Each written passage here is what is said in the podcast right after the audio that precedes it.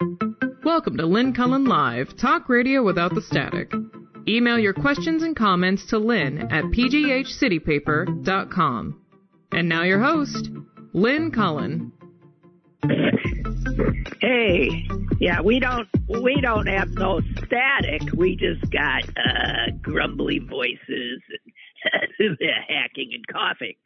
It's uh, I don't know if that's an improvement or not. Probably not. All right, breaking news, ladies and gentlemen.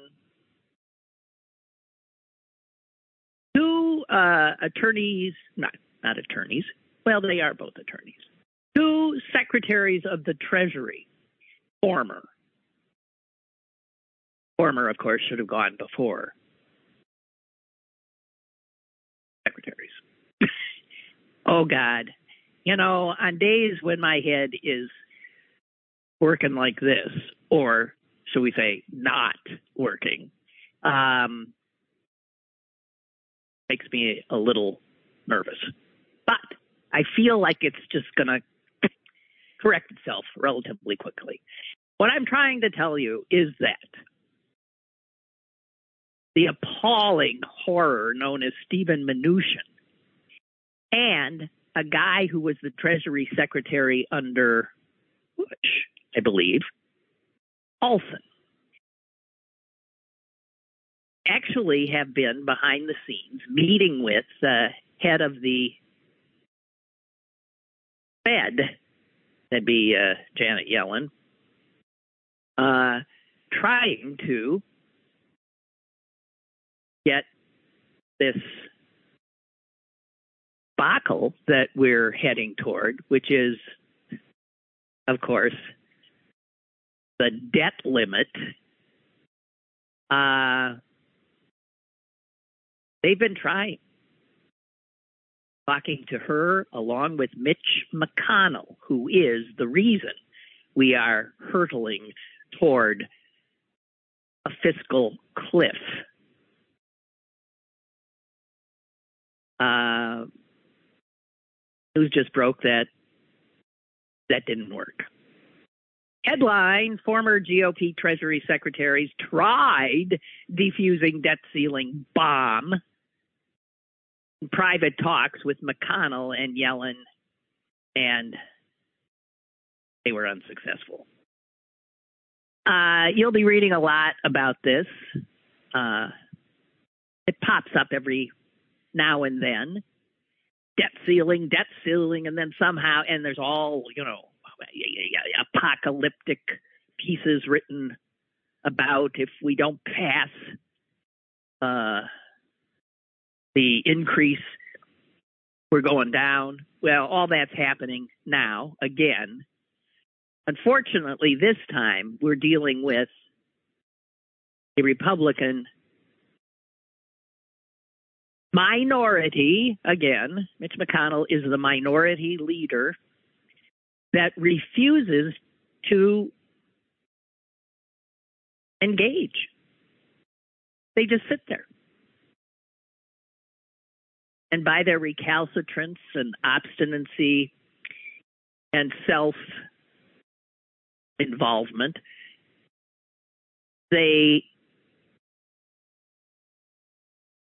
actually create a situation in which the global economy is at risk. So let me just, I know for those of us who are sort of economically, in terms of understanding all this stuff, challenged, let's just make it very clear.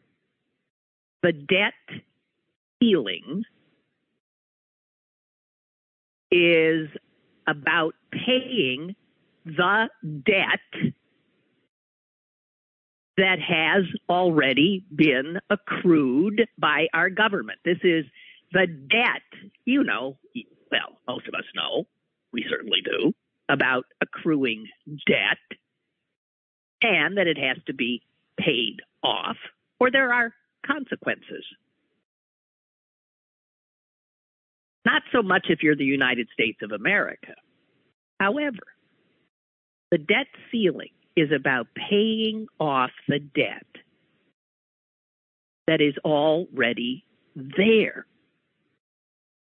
Now, since Republicans have been in control of the government for the prior four years, the debt, much of the debt, most of the debt that we're talking about is that which they created with their agenda, including, may I remind people, a trillion, God knows how many dollars little gift to the rich with a huge tax cut. The debt ceiling is not about future spending, which, if you've heard Mitch McConnell at all, he keeps talking about, oh, I'm not paying, but I'm not going to pay for Biden's outrageous spending. It hasn't been spent. It hasn't even been uh, voted on his budget and, and passed. It's not what we're talking about, Mitch. So just to make clear, debt ceiling is not about future spending, which creates future debt. So Republicans refusing to get on board with what has always been done by them, by us, always, because it's the responsible thing to do. Republicans are actually voting or not collapse this economy by refusing to pay for what they they already passed. I the gall. The unmitigated gall. Headline U.S. default this is, by the way, coming up next month. It's like breathing down our necks. A U.S. default, which McConnell is threatening. I ain't going to help you. You go right over. You just drive that right over that cliff. They're doing it, of course, as a political calculation, thinking that everyone will hold Democrats and Biden responsible. Never mind that a default would cost maybe 6 million American jobs, wipe out huge amounts in debt. I mean, excuse me, in debt, in wealth. um, Moody's, you know, the guys who know about this stuff and fiddle with numbers a lot. The chief economist there, the one who came up with these numbers, uh, that uh, this debt ceiling is not raised, we're going to see as many as 6 million jobs wiped out, the unemployment rate surging to 9% from around 5%. Uh, and, and again, just to make clear, the national debt increased by close to 8 trillion dollars under Donald Trump and the Republicans. And now the Republicans and Mitch McConnell are acting like, well, I believe it is time to be fiscally responsible. And uh, there are consequences to this kind of ridiculous spending.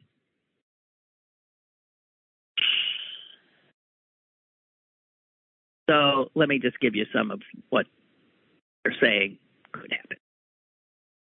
The scenario is cataclysmic. The downturn would be comparable to that suffered during the financial crisis of 2008. That's something that, you know, these Treasury secretaries know something about, which is why they have been desperately trying to talk sense to McConnell.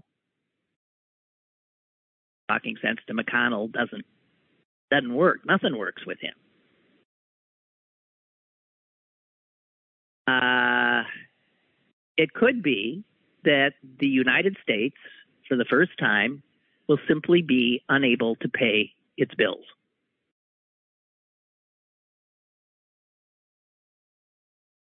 I'm sorry. Did I call Janet Yellen the Fed chair? I'm so mixed up.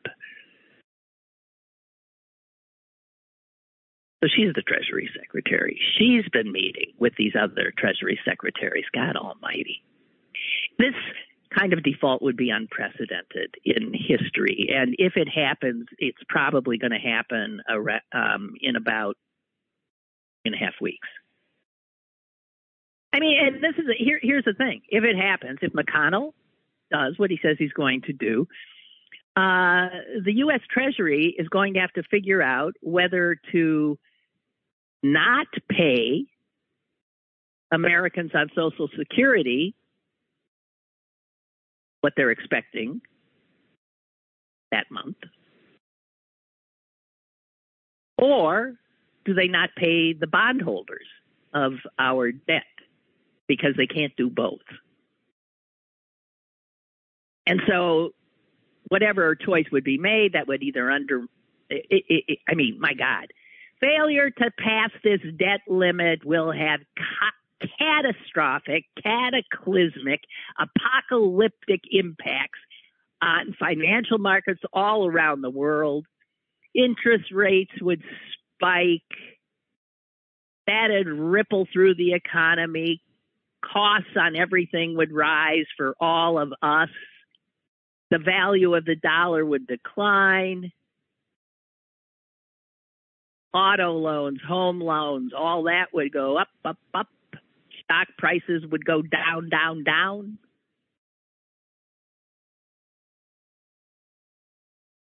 And all of this because Republicans are sitting there playing their usual game of brinksmanship.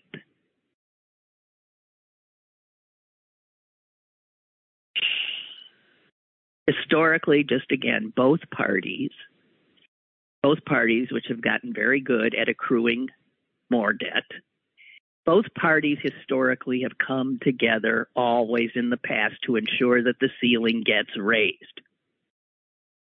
But things are not as they have ever been before. And so, stay tuned. Stay tuned.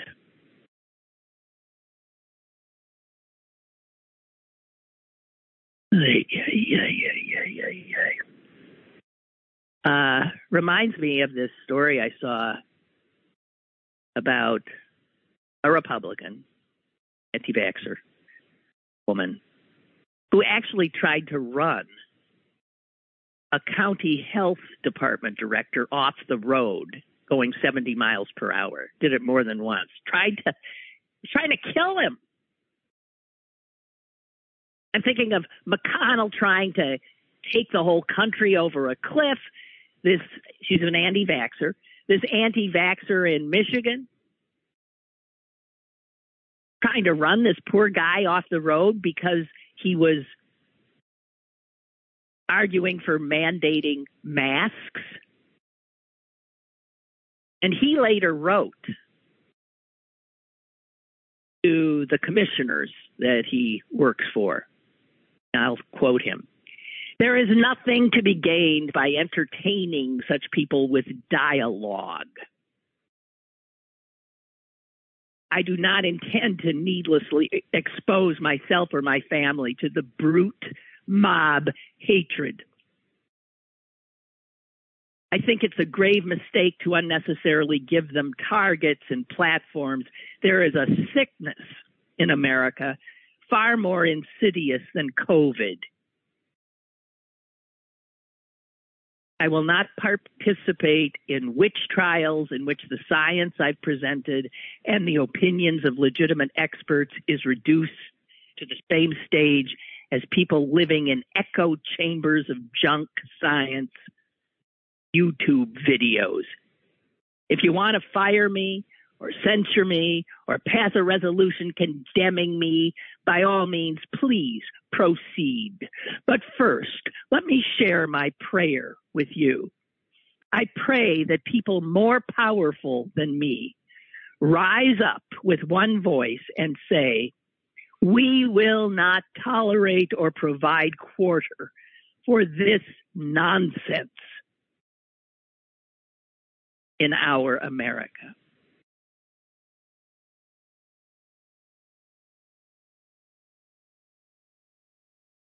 This guy is just one of many people in this position of trying to keep the people in his county healthy during a pandemic who have been threatened, in this case, in a real attempt on his life.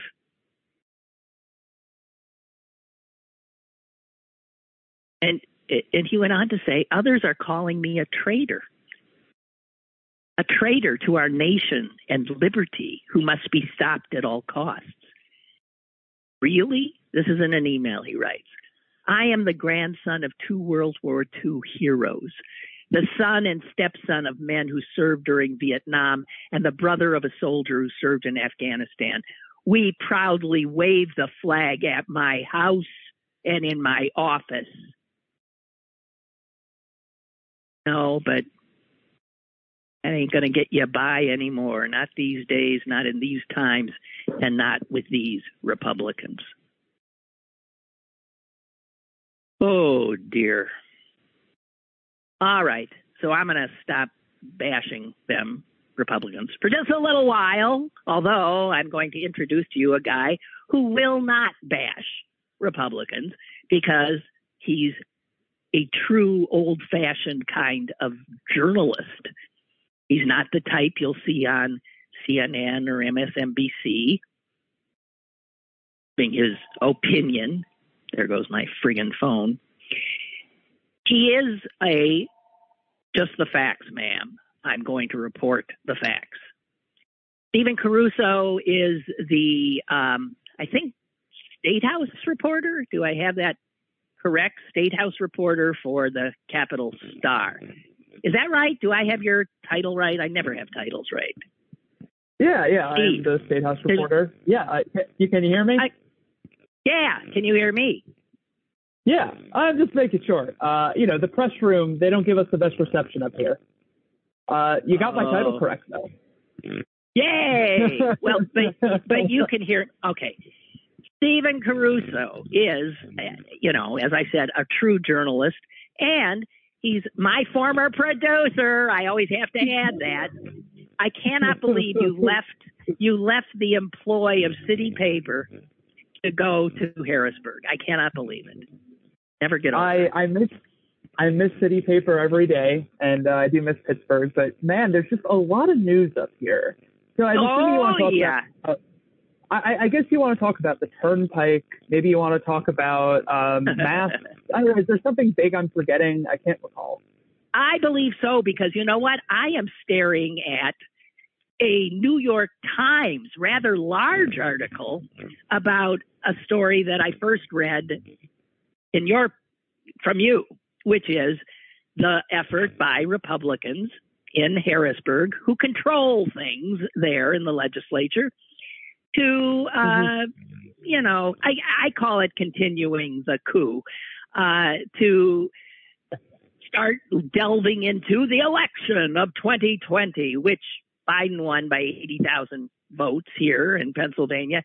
And they're doing this mm-hmm. based on all the, you know, bullshit and uh, debunk conspiracy theories. And here we go. Okay. So this has made national news because it mm-hmm. just keeps on keeping on. It does. Um, I so yeah. Uh, the there's basically uh, where to even start? There's basically this committee. This committee has never really been used for much in the Senate. It's called the Intergovernmental Operations Committee. Usually it just focuses on regulation. Like just says, hey, DEP, you're trying to protect too much groundwater. Uh, don't do that.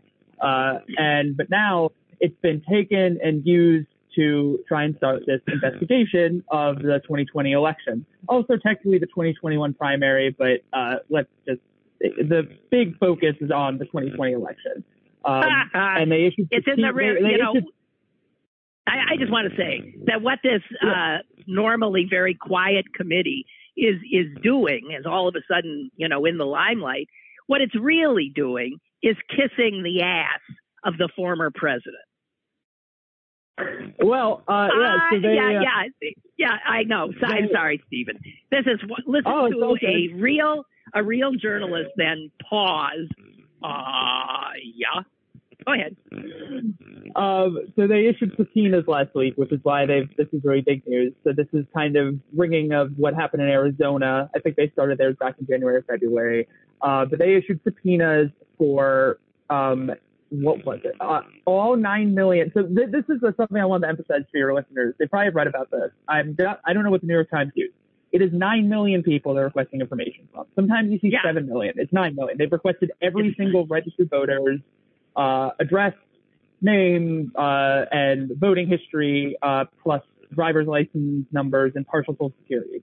Now, the other thing I will add is that a lot of the information is already public. Like the way campaigns work, like any one of our, your listeners, I could do it too. You could do it. We could take twenty dollars, go to the Department of State, and buy most of that information. The big difference is, of course, the identifying information. I'm not saying that to downplay it, but I just think it's important to note that, like, in some ways, like that to me makes the subpoenas even more interesting that they're issuing a subpoena for something that like any sort of data processor can buy and, and get. Um, like, you know, some of that stuff is really like kind of just out there. Like it's how political campaigns operate is that they know your address. Like how do you think door knockers know where you live? But then, you so know, the why would they? stuff- So why, Stephen? Then why would they Yeah. uh, make the big uh, play of subpoenaing? Although we then have to also talk about the fact that Mhm. the social security number and uh, and the driver's license information is the kind of thing that identity theft thieves go after. Yeah. I mean, I Yeah, so which that- is why it's not you- available. Exactly. So clearly you couldn't buy that. And that's what I was leading into. So, uh, you know, I had the same question because I'm looking at a lot of the information they requested and most of it could be gotten by a public means. You could repile right to knows or buy it. Uh, but, you know, the, the partial social securities and driver's license numbers raise a lot of privacy red flags. And, uh, Senator Cris Dush, who's the lady in the committee, said at the meeting last week that, uh, let me see if I can pull up the exact quote, um, that there have been questions around the validity of people who have voted, whether or not they exist. We're not responding to the proven allegations. We are investigating the allegations. Uh, Dush was asked afterwards by the press corps what he meant by that, and he referred to, tell me if you guys have heard this one, um, unopened but sworn affidavits that claim there was voter fraud in Pennsylvania that I believe were gathered by the state Republican Party. Uh, you know, what these are sworn affidavits that I, the Trump campaign claims they had uh, that they didn't bring up in their dozens of court cases. uh and Yeah. So it, we're kind of You going know off why? of the same thing that we've been going off of. Stephen, Stephen, you know why they never brought it up in the past? Because it was just left by the tooth fairy under Dush's pillow the other night. Well, he said he hadn't even looked at them yet. At the same, it's the funniest part, uh, I would say. Uh, so look, yeah, it's the, it's the same stuff. It's the same stuff we saw in 2020. And I know you made a big deal about saying that I'm not opining, but I don't think I'm opining when I lay out the basic fact that there is no proof of, uh, there's no proof of mass voter fraud No. changing the outcome of the 2020 election. That's that's just a fact. None. Uh, so uh, there's none. Uh, everyone from you know county boards of elections to Trump's own AG have said that. So you know, uh, and I think that you know this is. Uh, you know, I, I, it was interesting for me because as someone who's been following the General Assembly, they have always, I would say, this bears out in our reporting, and I would just point to all of that, tried to find a way to walk a line of respectability while also trying to appeal to uh, Trump supporters. How can they question the election without actually questioning the election? How could they walk a line? And they've always been trying to do that. Jake Corman even kind of referenced it during the subpoena hearing. Er, hearing. He's the Senate president, the one of the most powerful senators there.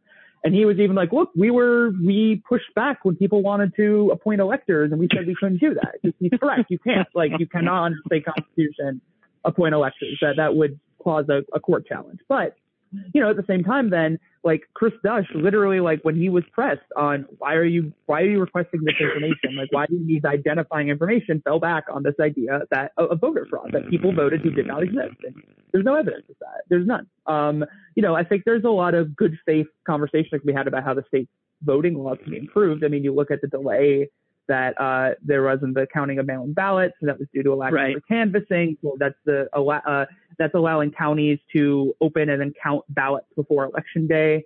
Uh, they don't have the ability to do that right now. Uh, you know that. But I understand, Stephen. Stephen, Yeah.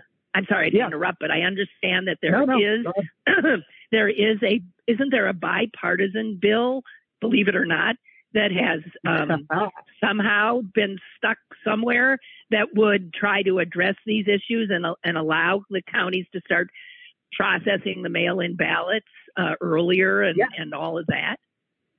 Yes, that there is. So uh, this is.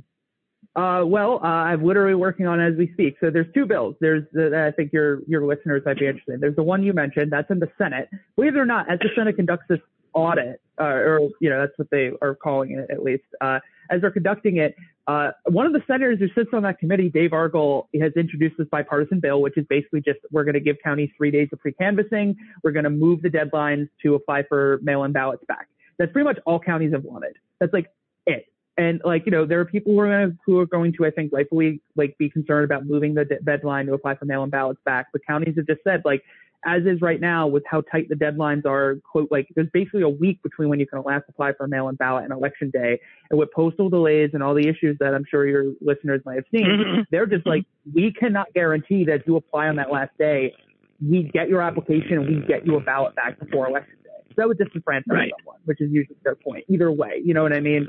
So Right. basically, there is this small targeted bill. It's probably like 11 to 12 pages. I was just talking to like Lycoming County's election director about it, and they feel really good about that. County election officials want that bill to pass because that addresses everything they've been asking for since April of 2020. Well, Then do the Republicans, because this, I, I don't understand how Republicans, this would seem to generally make some of these, Mhm. uh, make voting easier or more available or the election run more smoothly, which Republicans don't want. So how are Republicans Well- going to vote for this? Well, eh, that is so. What what I would say is, you know, once again, looking at my old reporting, uh, this was the issue back in spring when there was that first push from Harrisburg to try and pass a big omnibus election bill that would end up including voter ID, voter verification, and restrict mail-in ballots in a lot of ways. Um, and that Right. was the thing that I kind of highlighted is that like there's really no like like it is hard. I think particularly in the House. Which is sometimes can each chamber has their own little like things that make them occasionally uh, act up. And in the House, I don't know if there's a way to get a Republican majority because all these legislators operate on majority of the majority. You need to have majority of Republicans agree on something to pass it. I don't think you can get there without there being like like you can't get pre-canvassing, which the counties want, and like these small changes without adding a bunch of other things that will get the majority of Republicans feel as if they are like addressing, you know, election integrity enough. You know, like that that, that sort of nebulous concept that uh, is starting to pull well after Trump and Republicans talked a lot about it after the 2020 election. Oh God, you know, let me let me just. I mean, this to me is is uh, theater. I mean, it's it's. It, it, don't these guys have anything to do that actually people elected them to do? Is there Well, any I mean, real look, work going on? Um, I will say they're gonna they're working on some stuff on opioid addiction. Uh, they extended a disaster declaration in Southeast PA for uh, you know for Ida damage. Um, they punted on masks. Got a story up today on that. Uh, look, you know, there's the seven million or seven billion in ARP money that remains unspent. That uh, I there could be some action on. I don't know. That remains to be seen. Uh, you know, look, this is having a full-time legislature in partisan political times. I think that this this quote, I didn't get it myself, but it was thrown at me a couple times. That apparently someone on background, we don't know who said this, but someone told like a national forecaster that the Harrisburg environment is akin to Fallujah. Uh, look, I mean, there's no uh, men with assault rifles shooting at each other in the Capitol, so maybe they're just being a little, uh, you know, um, uh, expanding on it a bit. But I, you know, I know people that there's a lack of trust, I think, in the building, and and everything's very partisan, and and you know, it's it's hard to get stuff done when when there's Oh not, yeah, no trust. nothing. Not- No, nothing's getting done. May I just uh, add something that um, back to Go, go. back- I'm sorry about my voice. it's not something you don't know about. Um, back to what we were originally talking about with these subpoenas and all this craziness and the so-called audit. Um, Dush, the guy who's heading this, Senator Dush, was asked at a um, some kind of a uh, press availability if Mhm. some of the vendor, you know, who's going to be doing, who are you hiring to do Uh-huh. to look at all this uh, information that you've subpoenaed? And uh, he was asked specifically about whether any of the possible vendors would have ties to the infamous lawyer soon to be disbarred, I'm sure, Sidney Powell, who, has Mhm. been selling false conspiracy theories um, about the election and is facing a lot of legal jeopardy as a result.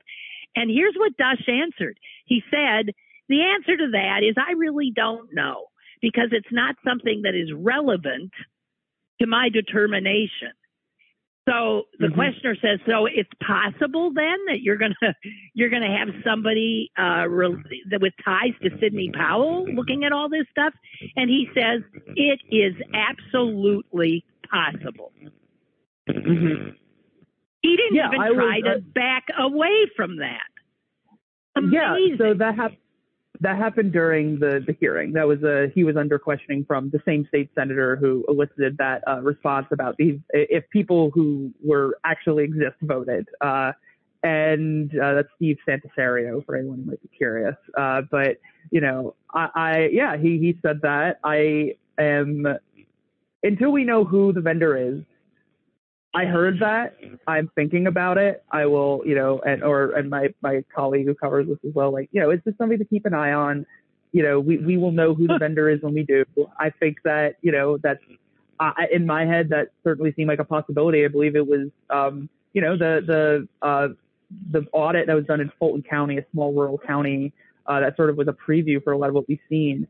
Uh, that used a, a Westchester firm that uh, Mastriano, Senator Doug Mastriano, um, helped connect with Fulton County, and then did the Arizona audit. I believe that audit was funded by um, by Sidney Powell's uh, nonprofit, if I'm not mistaken.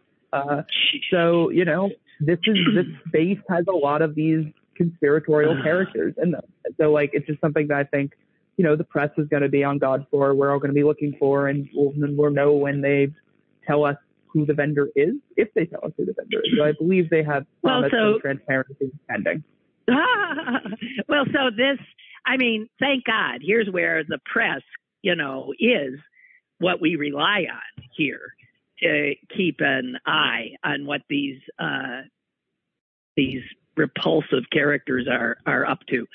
I want to, you know, the fact that the, these Republicans have uh, control.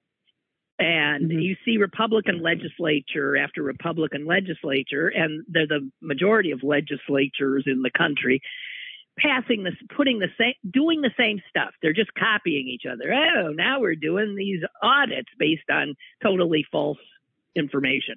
Oh, now we're going to go after abortion.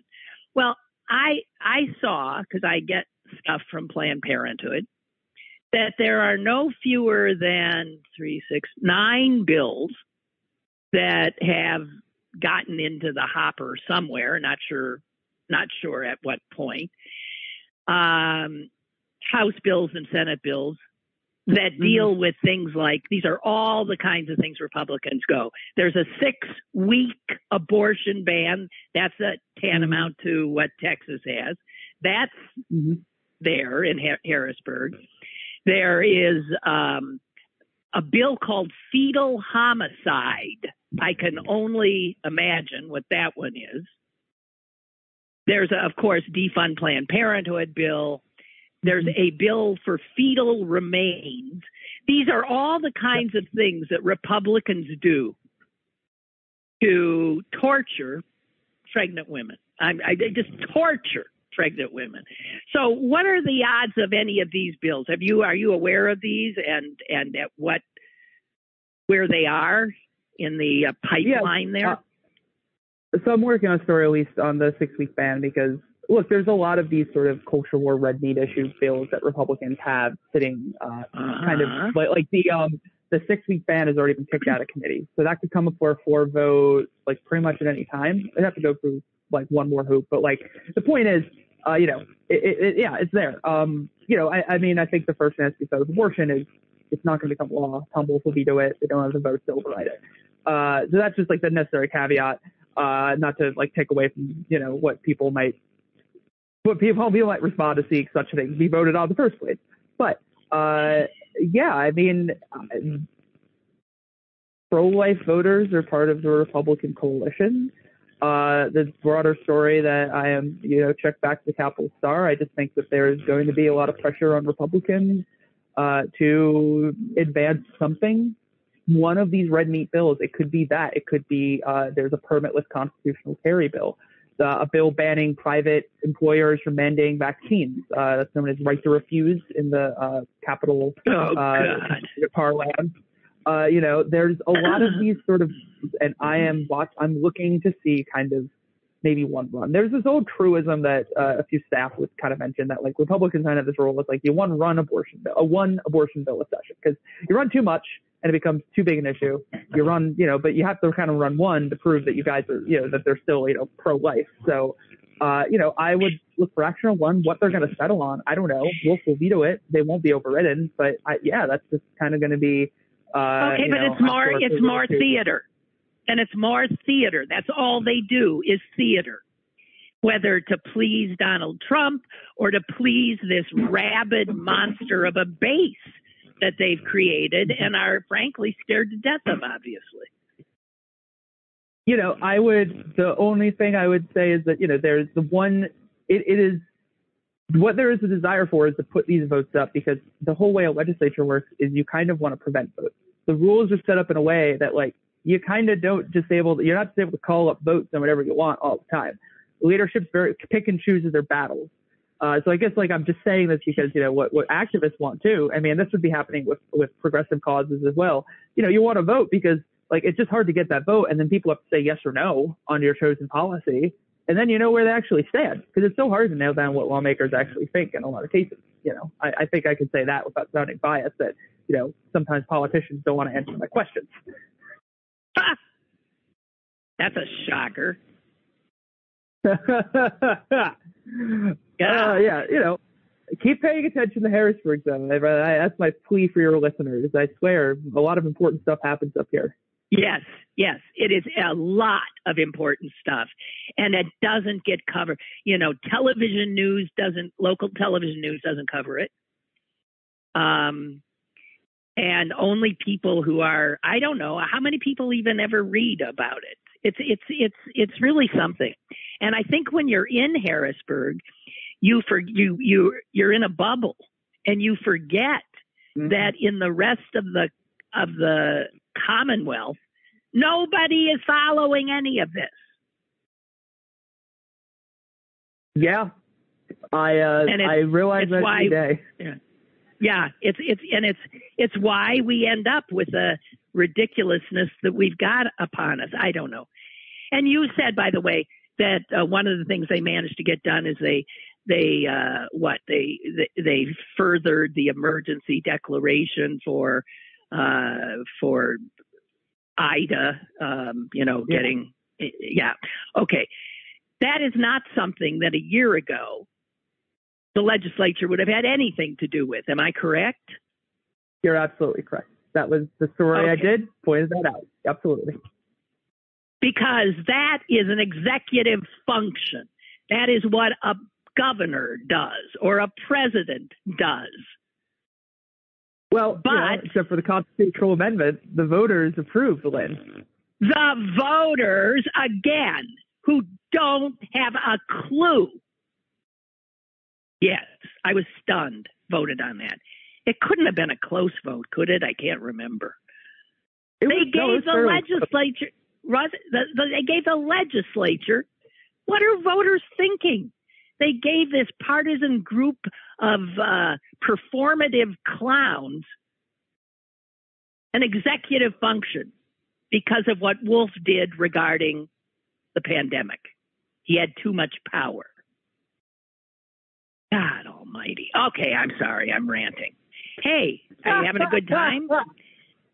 Yeah, yeah. Are you having a good there. time there? Yeah. Oh, that's wonderful. Yeah, yeah. I mean, uh, you know, we're keeping busy. There's plenty of news, uh, and I, yeah. Uh, yeah, I don't know. I mean, I, uh, it's it's a good gig where I it actually feels like this is important, which is nice.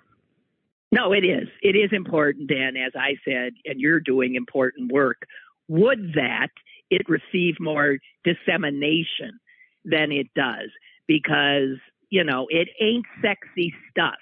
It ain't a water main break or a car wreck, which is the kind of thing, of course, that the TV news wants. It got no visuals.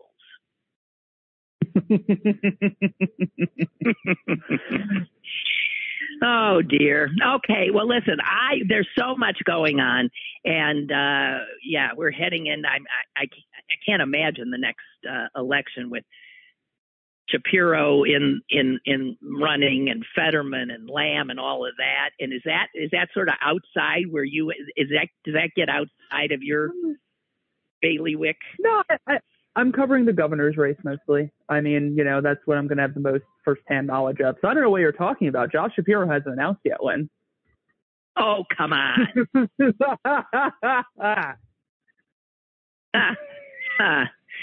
All right. Has anyone announced? Only Republicans. I have interviews with a lot of them on the website if you want to okay. check. You might enjoy some. No, thanks. No, I won't. Hapless Republicans have thrown their hats in. All right. Absolutely. Hey, you, thanks so much for joining us. And uh, now you can go back and talk to all those gas bags you have to live with. Oh, God. Can't imagine. I mean, I, I promise can't imagine. They're, they, I, I promise you, they're, they're sometimes quite enjoyable people to talk to. But on that note, thank you for having me, Lynn. I appreciate it. Yeah. My best to you, Steven. Bye. Bye. Bye bye. oh God, I don't know. I would kill myself. I would. I would kill myself if I actually when I first started my journalism career in in television was in Wisconsin and I lived in Madison, which is like Harrisburg. It's the capital. And so we covered that capital a lot and I I so hated it. I couldn't I, God. And believe I ended up still having to pay attention to it. Dang it. All right. Okay, guys, here. Um, do I have? Oh, I saw a quote from Jon Meacham, the historian, which uh, fits into my dark view. And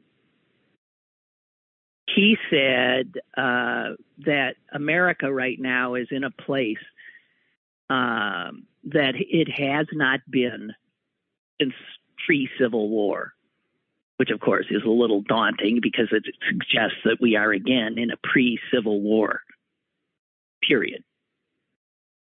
I would argue the war's been going on forever. It's just obvious now. And he said it is unprecedented except for that, which it, which takes us back to the 1850s. So he says, and I, I, I use this is Meacham's words.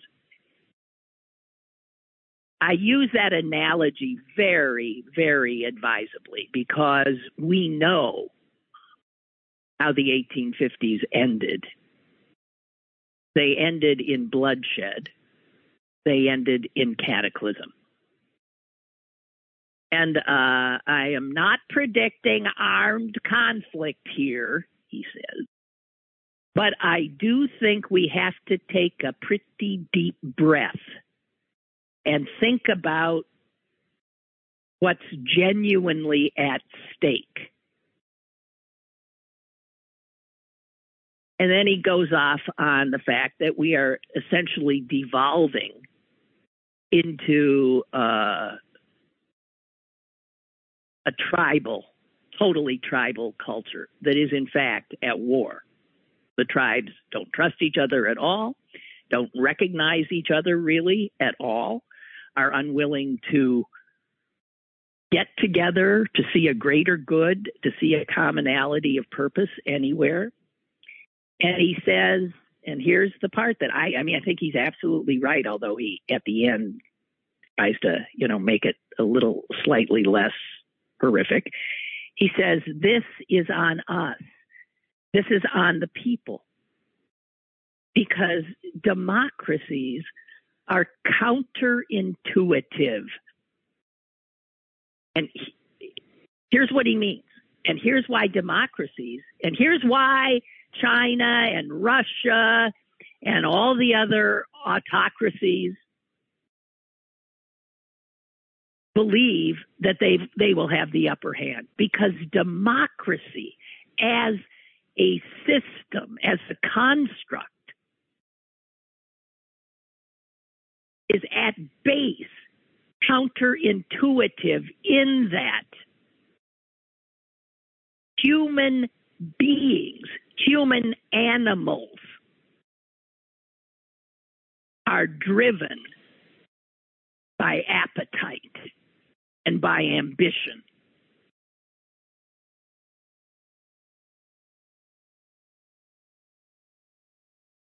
And democracy,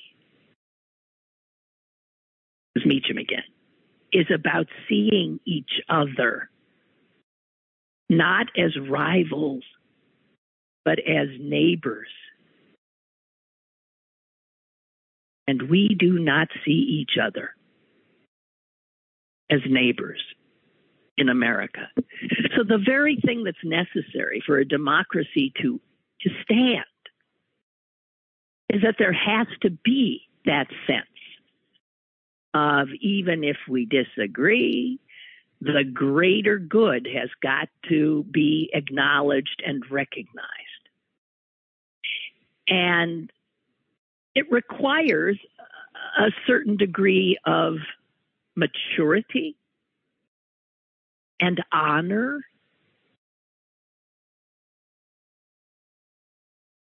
and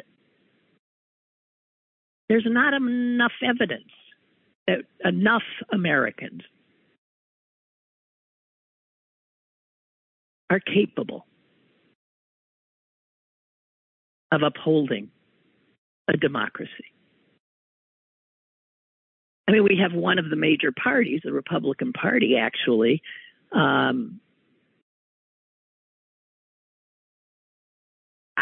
it is not too strong to say that the Republican Party, by its actions,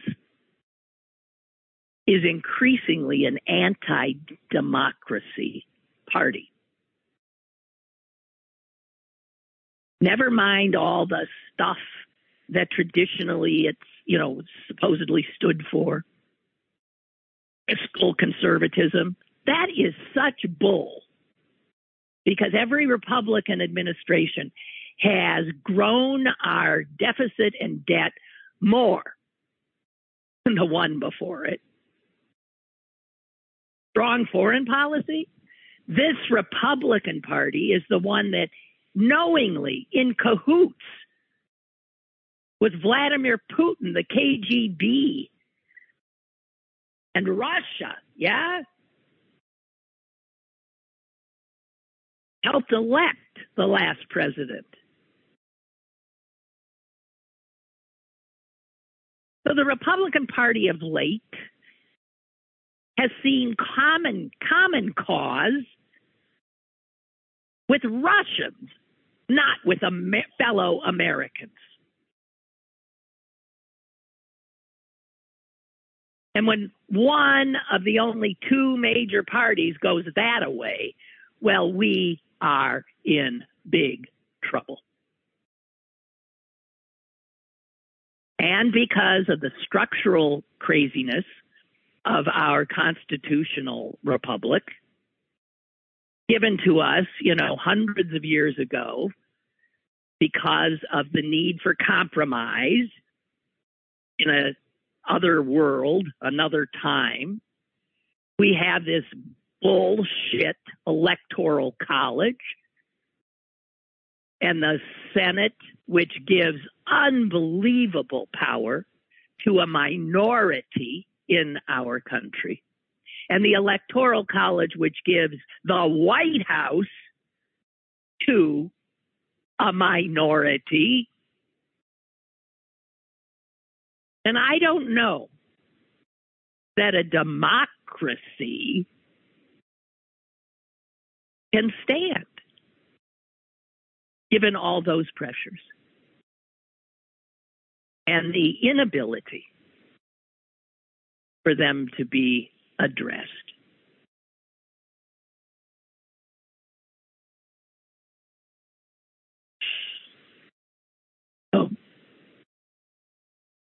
Hey, here's something exciting. If you live in, I'm changing the subject.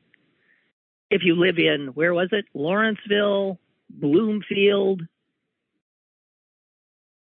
some other little neighborhood in those there parts. In just about a week, if you live in those places, you're going to be seeing little black, they're not even that little, black boxes on wheels trundling down the sidewalk. Yes. Delivery robots. And this has the city uh, government behind it. It's a pilot project. You got a drugstore and a restaurant already signed up, so they'll these these robots will be full of well food, drugs, I don't know, whatever somebody might want and have or has ordered, and they'll go from the drugstore or the restaurant. They'll make their way down the sidewalk to the person's house. Really? I, I just want to say, is this necessary? I feel about this like I feel about cloning woolly mammoths. Is this necessary? I'm just saying, if you're a pedestrian, because I guess the state, somewhere at the, at the state level, these black boxes on wheels had to be recategorized so that they are considered pedestrians. Ha! That's so they can get on the sidewalk. On the other hand, they're still able to go, I believe, in the street if they go up to 25 miles per hour, which apparently they're capable of. Although not when they're on the sidewalk. Oh, God. I'm just saying. Wow.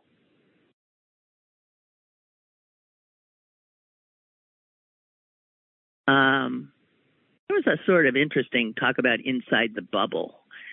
I was saying, you know, and I know it's true. When, you know, wherever it is we are, we think that's the way things are. And understandable that we would, you know, we live our lives. I often used to say, when I would watch the television news, local news especially, I would say, the picture here bears no resemblance to the reality of my life in Pittsburgh, Pennsylvania. None. I lived a very quiet day, uh, no problems. And Yet, if you look night after night at what is presented in media, it is, uh, you know, it's a it's a horror show. And so we do tend to think that wherever it is we are is or what's in our lives is the way pretty much life goes. And we're wrong. We'll, we'll always be wrong when we think that, no matter where we are. And I think especially for the elite of America. And they constitute, think about it, the people who decide what news is, the media, those are elites. The heads of corporate reality, the people who have money and means, they are the ones who tell the story, right? And the way that I I saw a piece that so put into I'm I'm trying to find it here because for some reason it won't come up on my computer. Um, that we think I can't find it that we think certain things based on our experience. Can't find it, but here's as much as I remember. during this pandemic, when so many of us hunkered down, right, in our homes, there was a sense that everyone was hunkered down in their homes. And someone writing in the Atlantic actually went to find out what percentage of Americans during this pandemic, especially in those early, you know, those first terrifying six, seven, eight months, what percentage were working at home? I mean, think of all the stories you saw the beleaguered moms and dads and children all over the place and trying to figure out how to do this, be a be a teacher, be a you know, be a employer, be an employee, be all these things besides being scared to death about the pandemic. So when people were asked, what percentage of Americans do you think worked from home during the pandemic? When asked, people in relatively, well, white collar jobs, white collar jobs, right? They thought the number was like 55%, 50%, maybe even higher. The only people who were really out there were those poor frontline workers that had to be. And the assumption by folks like me was that everybody else was at home. And the number, it turns out, of people who worked at home and maybe still are working at home, the percentage in America was 21%.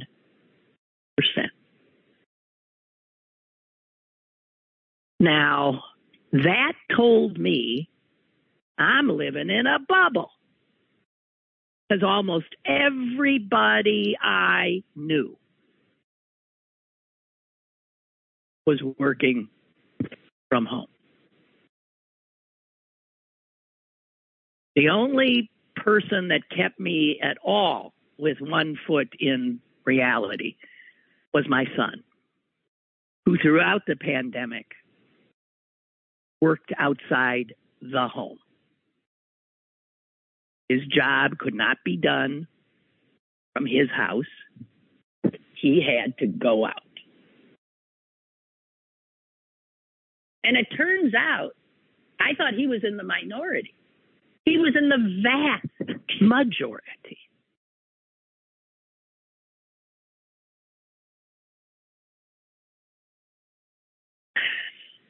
And I, I don't know. I it, it's really stuck with me, and I'm so sorry I can't access the article because there's more like numbers in it.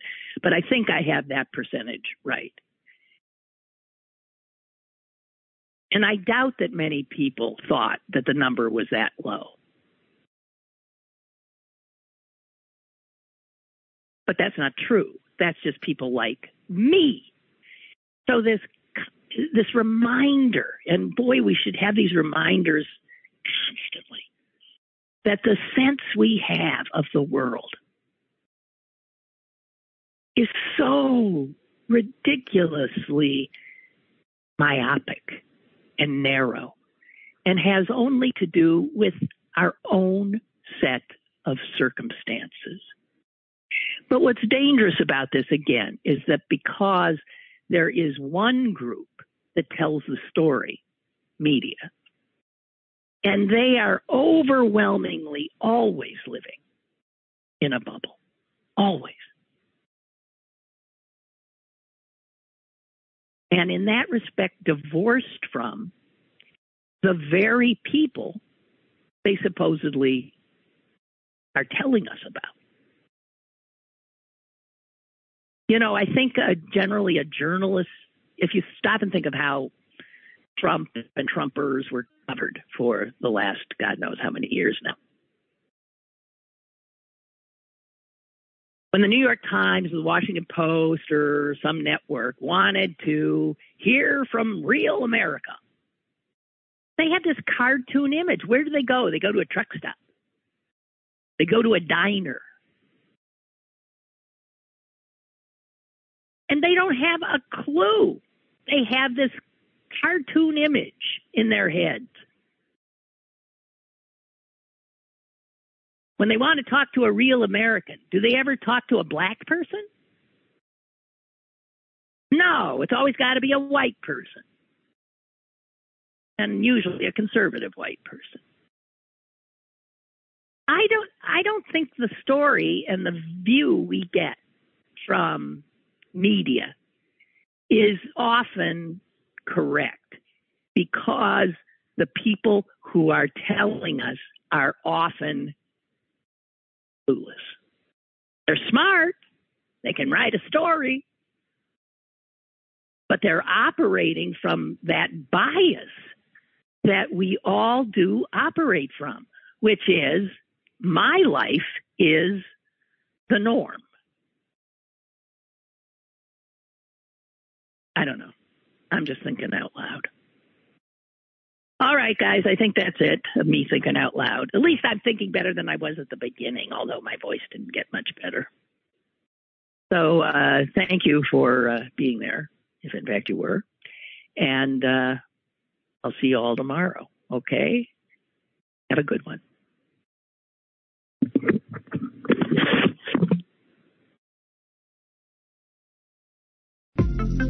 Lynn Cullen Live, Monday through Thursday from 10 a.m. to 11 a.m. and archived at pghcitypaper.com. The opinions expressed on Lynn Cullen Live are those of the host and do not necessarily reflect the viewpoints of Pittsburgh City Paper or its advertisers.